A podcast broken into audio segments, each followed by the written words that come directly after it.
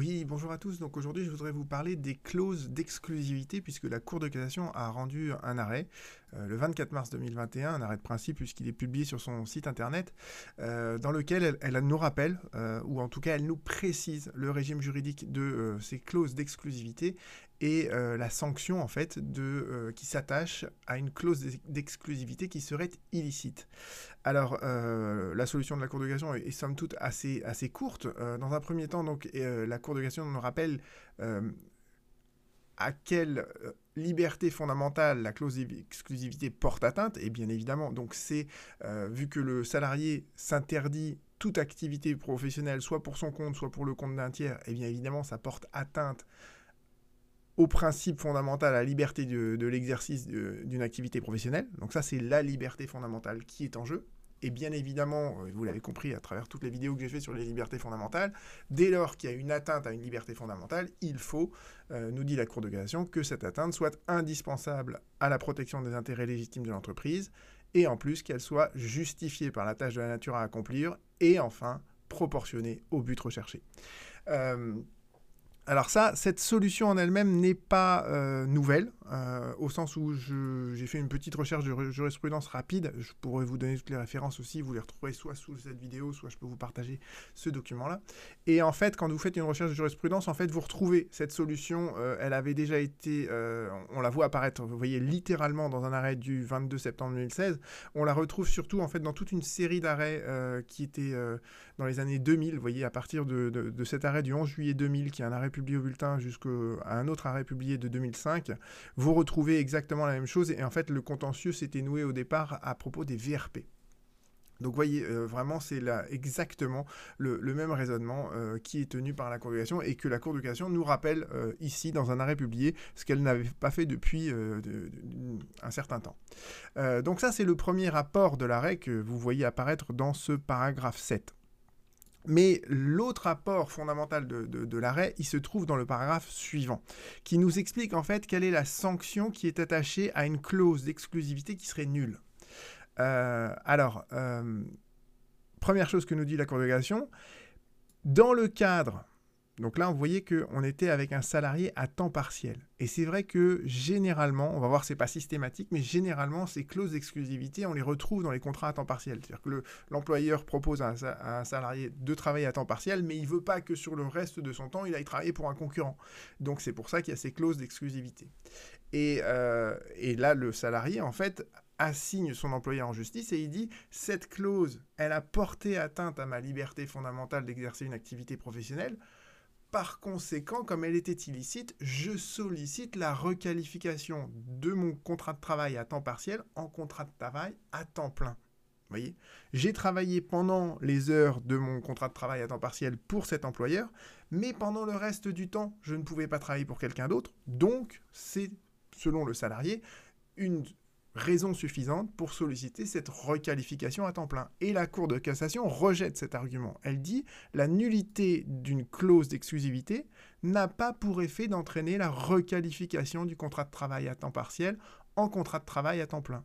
La seule sanction que euh, de cette clause illicite, c'est d'obtenir des dommages et intérêts en réparation du préjudice dont le salarié devra prouver l'existence et l'étendue. Donc, vous voyez, la Cour de cassation nous précise bien ici que la sanction d'une clause d'exclusivité illicite, ça ne peut être que des dommages et intérêts, sous réserve en plus que le salarié arrive à apporter la preuve d'un préjudice. Et là, en l'occurrence, euh, la fin de l'arrêt, euh, on ira assez vite dessus, euh, la Cour de cassation relève que bah, le salarié avait simplement demandé une requalification, il n'avait pas demandé à titre subsidiaire des dommages et intérêts, par conséquent, eh ben, il n'a rien obtenu. Alors, euh, vous comprenez la solution de cet arrêt. Euh, ce qui est euh, vraiment, voilà, le, véritable apport, c'est sur la sanction de cette clause illicite. Et en fait, cette, cette précision-là, on ne la voyait pas vraiment apparaître dans les arrêts antérieurs. C'est pour ça que j'ai fait une petite recherche de jurisprudence pour voir si c'était vraiment quelque chose qui avait déjà été jugé clairement auparavant. Et donc, par la même occasion, euh, voyons un peu ce que euh, cette jurisprudence, on va, voir, ça va nous permettre de, faire un peu le point sur le régime juridique de, de, cette clause d'exclusivité. Alors déjà, euh, il faut comprendre une chose, c'est que la solution que retient la Cour de cassation en matière de clause d'exclusivité, c'est la même. C'est la même que celle qu'elle retient déjà en matière de clause de non-concurrence illicite. Euh, et notamment, bon, là je vous ai donné un des arrêts connus euh, sur l'évaluation du préjudice, mais la Cour de cassation juge de manière constante que quand vous avez une clause de non-concurrence qui est illicite, il y a bien eu une atteinte à, la liberté d'exercer une activité professionnelle, d'accord? Euh, Mais cette atteinte, du fait de la clause de non-concurrence illicite, elle ne se résout que par des dommages et intérêts. Donc là, vous voyez en fait que la Cour de cassation, elle aligne le régime de la clause d'exclusivité sur la clause de non-concurrence. Pourquoi? Parce que c'est des deux clauses qui sont assez similaire parce que justement, vous voyez, dans un cas, c'est pendant l'exécution du travail, dans l'autre cas, c'est après la rupture du contrat de travail, mais dans un cas comme dans l'autre, on va restreindre la liberté euh, d'exercer une activité professionnelle de la part du salarié. Et la sanction, elle est la même, c'est que si ces clauses-là sont illicites, eh bien, euh, le salarié qui aura subi un préjudice, qui arrivera à démontrer l'existence de ce préjudice, pourra en obtenir la réparation. Euh, donc voilà, il y a une certaine logique finalement dans, les solutions de la Cour de cassation. Euh, juste, voyons maintenant qu'est-ce qui fait qu'en fait une clause euh, d'exclusivité est rédigée correctement? là, vous avez par exemple un arrêt de, 2018 qui nous dit que la clause était rédigée dans le terme qui était généraux et imprécis. Et cette imprécision, vous voyez que elle empêche le juge de vérifier si euh, l'atteinte à la liberté du travail est justifiée et proportionnée. Donc il faut faire très attention quand on rédige une clause d'exclusivité qu'elle soit précise, d'accord?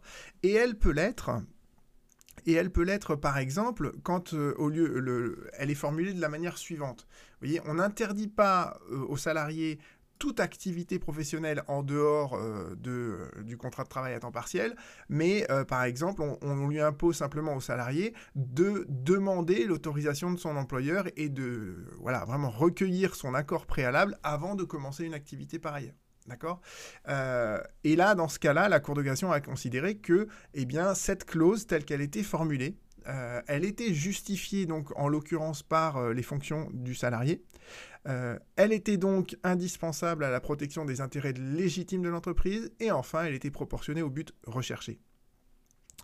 Euh, ce qui est intéressant dans cet arrêt aussi, c'est que vous voyez apparaître là l'idée que on avait euh, la, salariée, elle se pourvoit en cassation parce qu'on a rejeté sa demande de dommages et intérêts. Donc vous voyez bien que là, en fait, la salariée, elle disait bien cette clause, elle est illicite, elle m'a causé un préjudice, donc je demande des dommages et intérêts. Donc vous voyez que la Cour de cassation dans l'arrêt qu'on analyse aujourd'hui nous dit clairement pour la première fois ça se résout en dommages et intérêts, mais déjà à travers ce moyen on voit bien que les euh, salariés invoquaient généralement l'octroi de dommages et intérêts.